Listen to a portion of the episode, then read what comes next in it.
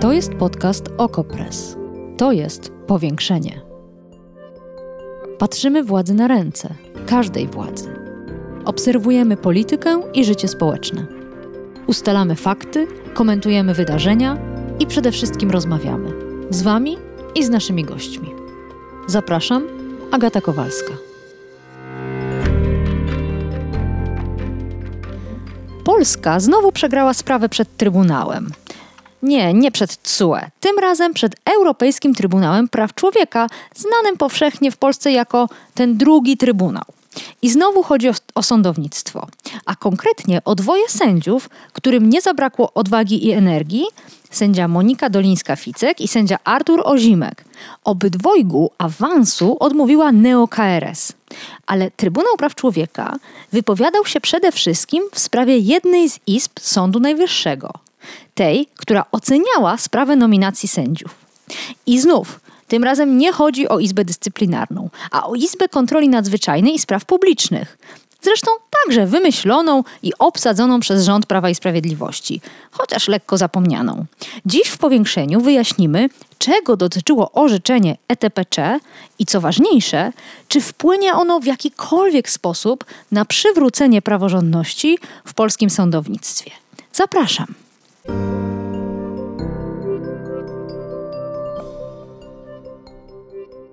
A naszym gościem jest pani Magda Korzanowska-Mierzewska, radczyni prawna, pracująca w Kancelarii Europejskiego Trybunału Praw Człowieka w latach 93-2018, a obecnie członkini Rady Ekspertów Prawnych Fundacji Batorego i również członkini Komisji Praw Człowieka przy Krajowej Izbie Radców Prawnych i również przy Okręgowej Izbie Radców Prawnych w Gdańsku. Dzień dobry. Dzień dobry Państwu, dzień dobry Pani. Zacznijmy od dwojga sędziów. Co konkretnie skarżyli do ETPC? Jaką sprawę, jaką instytucję, jaką procedurę? Dwójka sędziów, która wniosła tę sprawę, aplikowała o awans.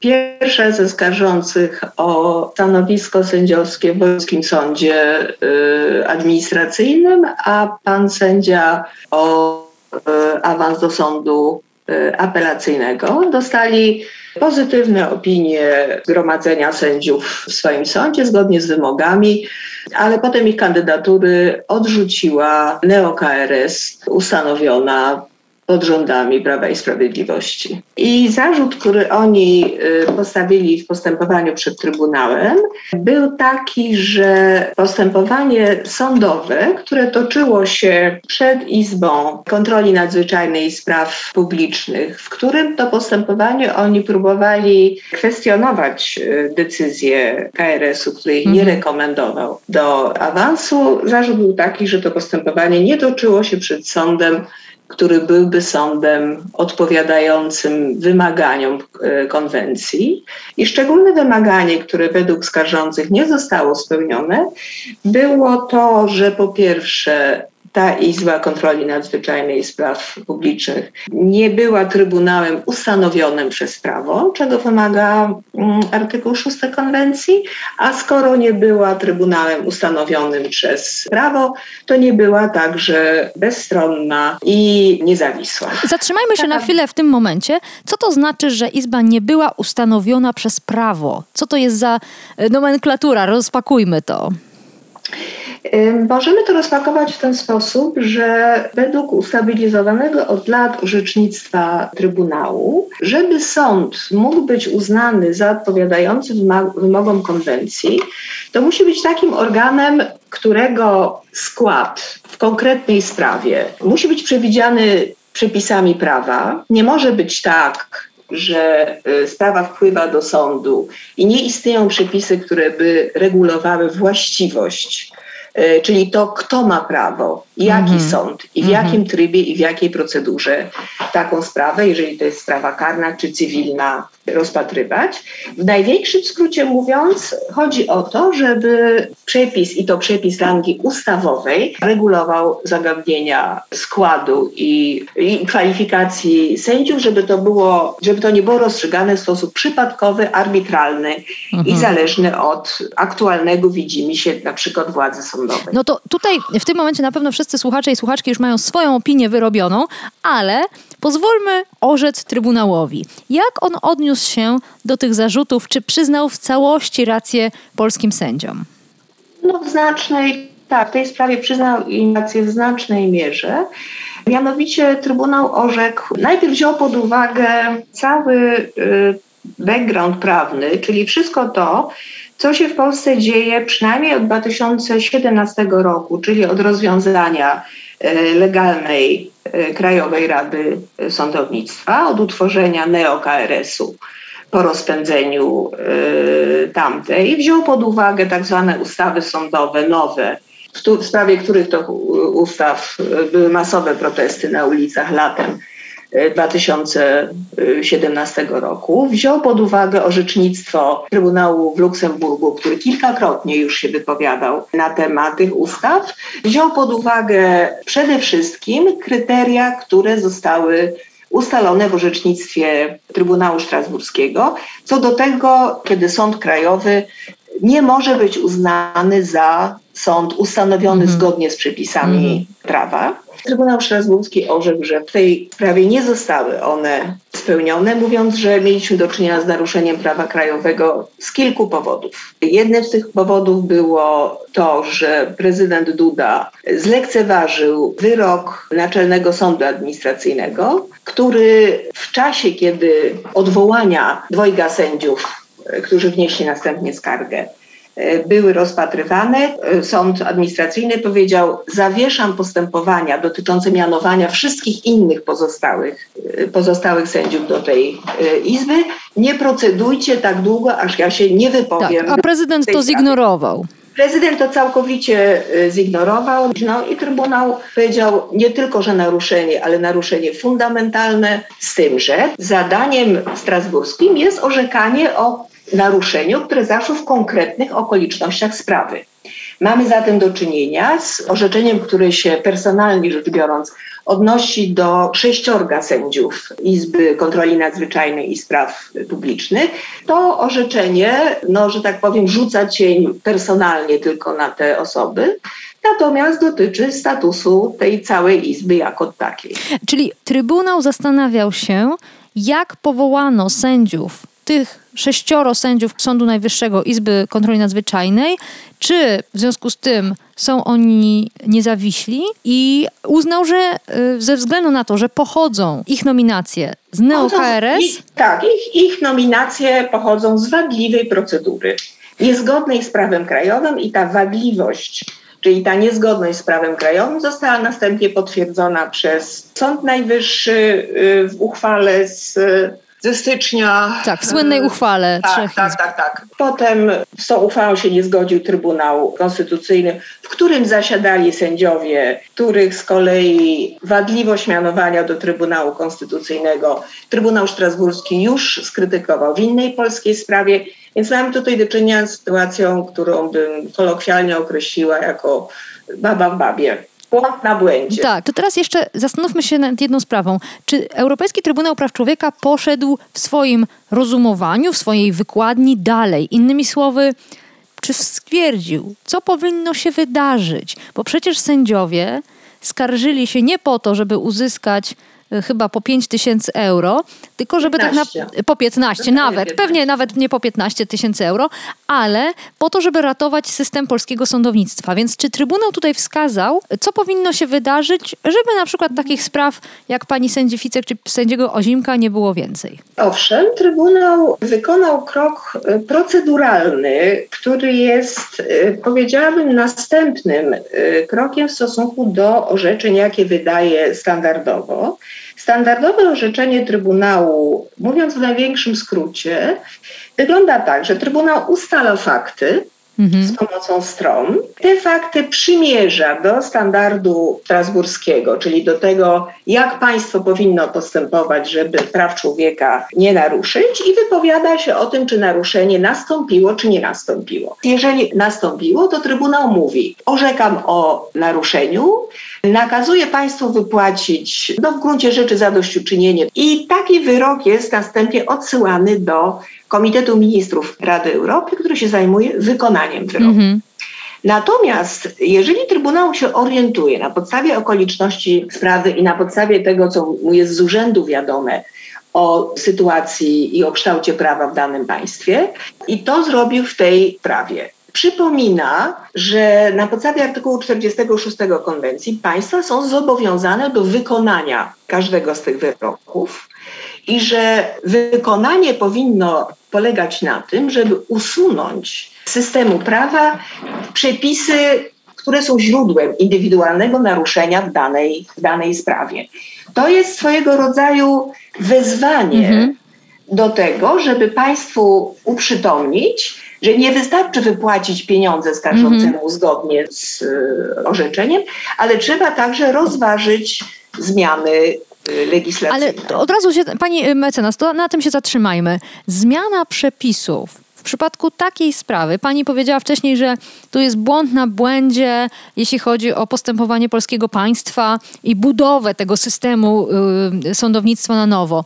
No więc znaczy, tym... sądo, sąd, znaczy nie, tutaj mamy do czynienia tylko z analizą Izby Kontroli. No niby tak, niby tak, ale przecież wiemy, że ta wada tej izby leży nie w ustawie o Sądzie Najwyższym, tylko w ustawie o Krajowej Radzie Sądownictwa. Więc co miałaby zrobić Polska, gdyby chciała, jak taki celujący uczeń, wypełnić całkowicie orzeczenie Trybunału? Znaczy, jeżeli pani pyta, co Polska musiałaby zrobić, tak. Y, żeby ten wyrok wykonać, no to, że tak powiem, znajdujemy się, znajdujemy się w takiej fazie, w której Trybunał na razie powiedział: zróbcie coś, dostosujcie swoje prawo do standardu, Ale jakiego co to znaczy? was wymaga. Od tego jest Komitet Ministrów. Wykonanie wyroku Trybunału polega na tym, że toczy się w postaci czasami wieloletnich negocjacji między Komitetem Ministrów, który się w regularnych odstępach czasu pyta danego państwa, co zrobiliście, żeby ten wyrok wykonać. Czy macie jakiś nowy projekt ustawy? Jeżeli macie, pokażcie, co w nim jest. My wam powiemy, czy ten projekt, jak ten projekt się ma do standardu mm -hmm, No dobrze, to teraz... Ale jeżeli mm -hmm. chce mnie Pani pytać, mm -hmm. co Polska zrobi mhm. z tym wyrokiem, tak konkretnie, to ja nie wiem. To jest pytanie do osób sprawujących wysokie urzędy w państwie polskim i tego po prostu, tego po prostu na razie Dobrze, nie wiem. to zróbmy skok w czasie. Do, pozostajemy w Strasburgu, ale skaczemy do 7 maja tego roku. Słynna sprawa Xeroflor przeciwko Polsce. Wówczas też Polska, tu Państwa nie zdziwię, przegrała i też chodziło o sądownictwo. Czy te dwie sprawy są porównywalne, a zatem na ile Polska jest pod jakimś ostrzałem ze strony ETPC? Polska nie jest pod żadnym ostrzałem, pani redaktor. Polska zobowiązała się w 1992 roku, że zwiąże się Europejską Konwencją o ochronie praw człowieka i podstawowych wolności, to znaczy, że będzie przestrzegała jej postanowień, uznała wtedy prawo do skargi indywidualnej, e, to znaczy, że osoby, które uważają się za e, ofiary naruszeń ich praw przez działanie lub zaniechania władz publicznych mogą składać skargi do Strasburga. I to, co się teraz dzieje, to, co się zresztą działo od 1993 roku nieustannie, takie skargi do Strasburga z Polski y, wpływają. Wpływa ich raz więcej, raz mniej. To zależy od y, rozmaitych czynników, na co ludzie chcą się skarżyć. Ale nie jest to żaden ostrzał, tylko to jest po prostu konsekwencja wyrażenia zgody na to, żeby wiązała nas jakaś mm. umowa. No dobrze, to teraz y, e, ja przytaczam tą sprawę Xeroflor, dlatego że ona z kolei dotyczyła Trybunału Konstytucyjnego i w moim rozumieniu została zignorowana. Ta, ta przegrana Polski i ta, to orzeczenie nie jest wdrażane, nikt nie zamierza reformować Trybunału Konstytucyjnego. Więc tak. y, mhm. chciałabym teraz się odnieść do tego, co jednak jakoś wpływa na polski rząd, przynajmniej pozornie. I jest to ten pierwszy Trybunał, czyli Trybunał Sprawiedliwości Unii Europejskiej i zasiadająca z boku jeszcze Komisja Europejska. Wspólnie walczą one o to, żeby Polska przywróciła praworządność. Na ile Trybunał Praw Człowieka w Strasburgu jest słabszy, jest mniej skuteczny, a na ile by jednak pani broniła e, jego wpływu na, na to, jak państwa przestrzegają praw człowieka, przestrzegają praworządności?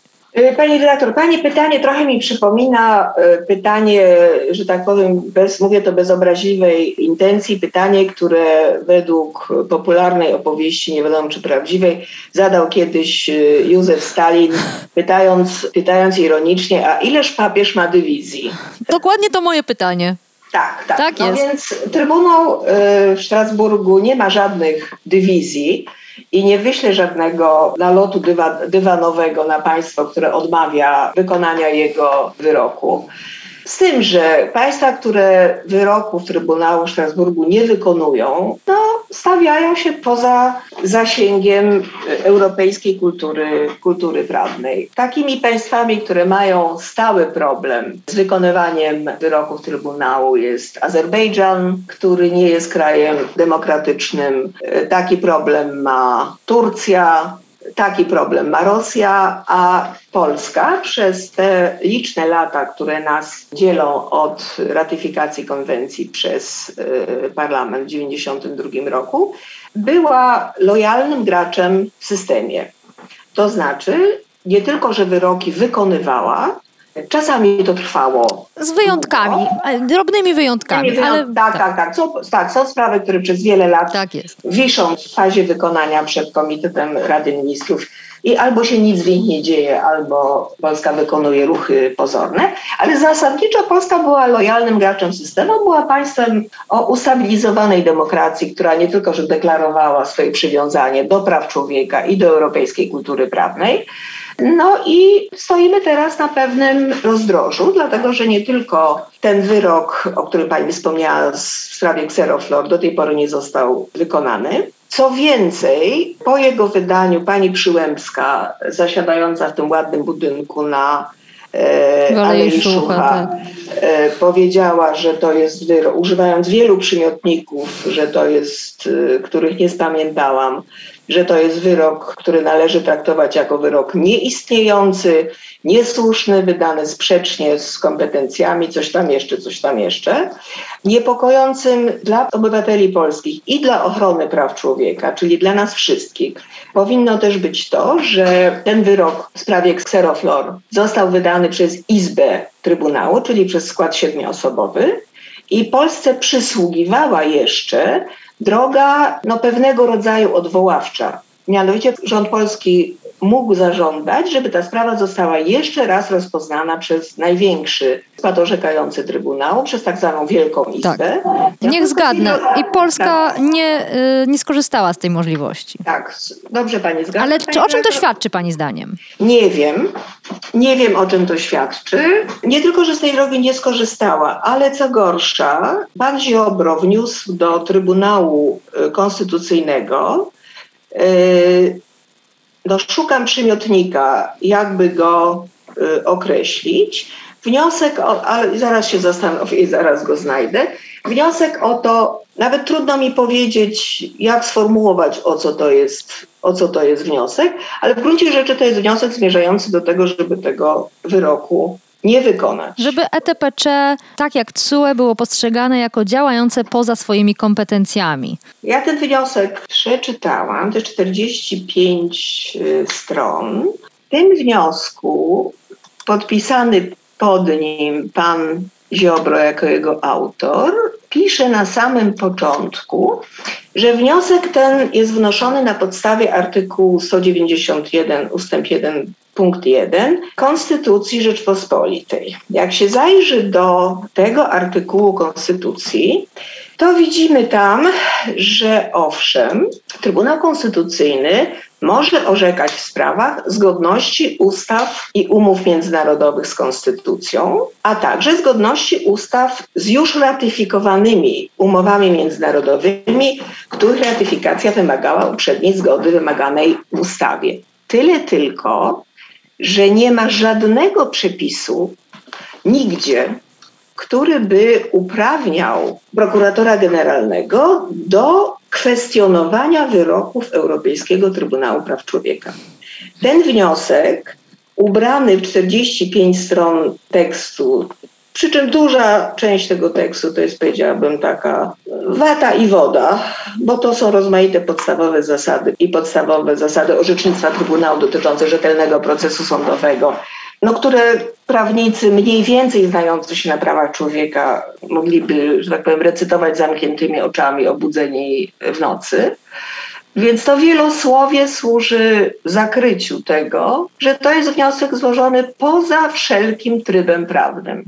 Nie ma, powtarzam, nie ma takiej kompetencji nigdzie, żeby Trybunał Konstytucyjny mógł orzekać, mówiąc, że wyrok jakiegokolwiek sądu międzynarodowego zresztą, wydany na podstawie umowy, którą my jako Polska ratyfikowaliśmy, tak nam się nie podoba, że on jest niezgodny z konstytucją.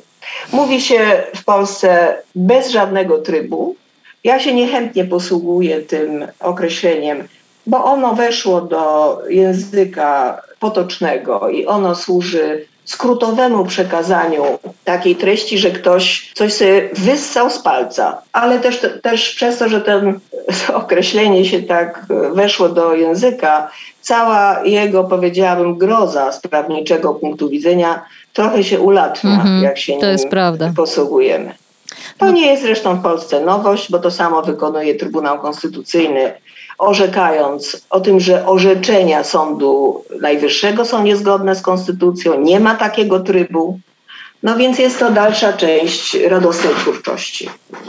O czym to świadczy, jeżeli chodzi o intencje przynajmniej pana prokuratora, pana Ziobry, w przedmiocie obowiązywania w Polsce Europejskiej Konwencji Praw Człowieka? Proszę mnie nie pytać, ja nie wiem.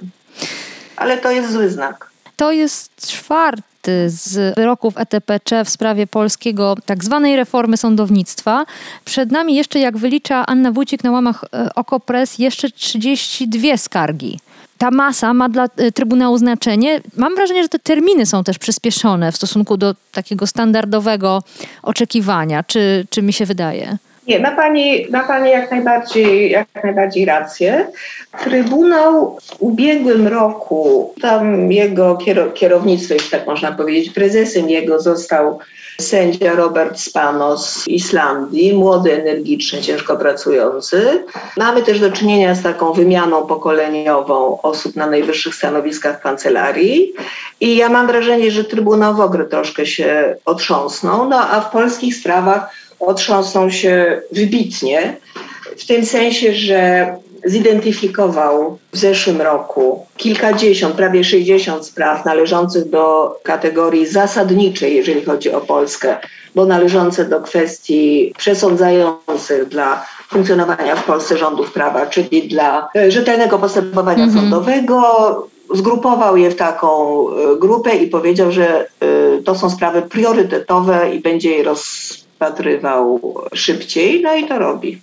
Widać, że Trybunał, Trybunał się zaczyna śpieszyć. I to jest, to jest bardzo dobry znak, dlatego że były polskie sprawy, e, które w nim spoczywały e, potwornie długo e, i dopiero ostatnio dotyczące praw osób LGBT. Tak I dopiero ostatnio zaczął je rozpatrywać niektóre z nich po 10 latach leżakowania niepokojącego. Im szybciej, y, tym lepiej. Z drugiej strony to oznacza, że Polska będzie co chwilę przegrywała, bo nie wydaje się, żeby te sprawy związane z sądownictwem nagle miały być oceniane inaczej. Będziemy to śledzić, na pewno będziemy opisywać sprawy w OKO.press. Tak, tak? Ja jeszcze jedną rzecz chciałabym krótko powiedzieć. Ja chciałabym powiedzieć, że ta droga, którą wydaje się teraz iść polski rząd, mianowicie kwestionowania poszczególnych orzeczeń Trybunału w Strasburgu pod pretekstem niezgodności z konstytucją, to jest rosyjska ścieżka.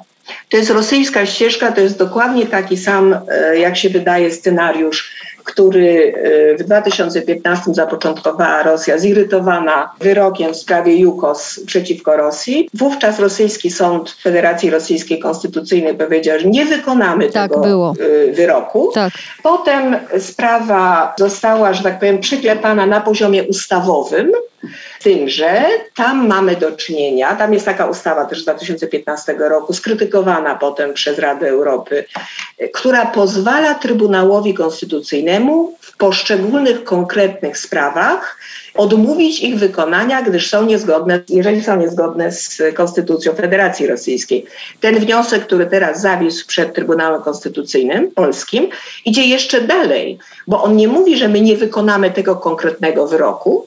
On mówi, że pewien rodzaj interpretacji prawa dokonany przez Strasburg jest w ogóle niezgodny z konstytucją. Czyli to jest rosyjska ścieżka plus, że się tak wyrażę. Bardzo dziękuję. Pani mecenas Magda Korzanowska-Mierzewska, radczyni prawna, pracująca w Kancelarii Europejskiego Trybunału Praw Człowieka w Strasburgu w, Kiedy- w latach kiedyś. 93-2018, obecnie członkini Fundacji Batorego i Komisji Praw Człowieka, między innymi w Krajowej Izbie Radców Prawnych. Bardzo dziękuję pani mecenas za to spotkanie. Powiększenie. Podcast Okopres. Prowadzenie Agata Kowalska. Podcast znajdziesz na stronie Okopres i w Twojej ulubionej aplikacji do podcastów. Redakcja Okopres działa od 2016 roku. Jesteśmy obywatelskim narzędziem kontroli władzy, obecnej i każdej następnej. Okopres utrzymuje się z Waszych darowizn. Wesprzyj nas, byśmy mogli działać dalej.